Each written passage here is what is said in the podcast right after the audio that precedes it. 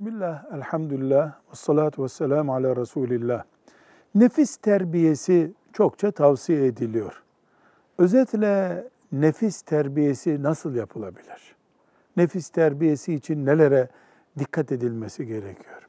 En önemli iki şey, nefis terbiyesi güçlü bir iman ister. Allah'a tevekkülün yerinde olduğu bir iman. İkincisi de haramlardan uzak, farzlarla iç içe bir hayat yaşamak lazım. Her tattığında haramdan bir şey nefis azacak demektir. Farzlardan her ihmal edilen bir farz nefse verilmiş bir taviz demektir. Birinci husus bu. İkinci olarak da Kur'an'la tazelenen bir iman sahibi olmak lazım.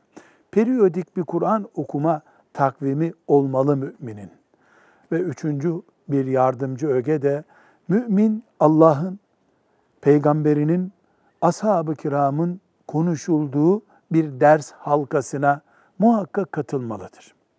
Haftada bir de olsa periyodik, düzenli bir ders halkası olmalıdır. Dördüncü bir husus, zamana dikkat etmek gerekiyor. Dakikaları hesap ederek yaşayan mümin nefsini kolay terbiye eder. Gününü serbest harcayan bir mümin için ise nefis terbiyesi zordur. Beşinci bir husus, kesinlikle mubahlarda aşırı gitmemek gerekiyor. Aşırı gitmek, nefsin dizginlerini boşa bırakmak demektir. Mubahlarda aşırı gidilmeyecek. Mubahlar helal şeylerdir.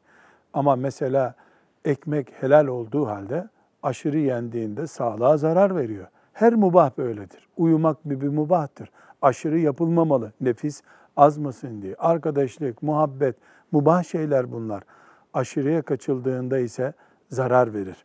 Ve bir makul uzlet yaşamak lazım.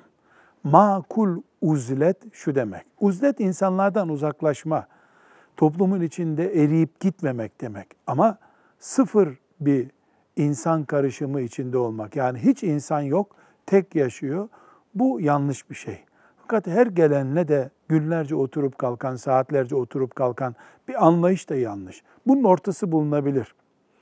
İnsan ağzı bozuk, cebi karışık, ayağı yönü açısı yanlış insanlardan uzak durarak makul bir uzlet oluşturabilir. Böylece iyi çevresi olmuş olur insanın.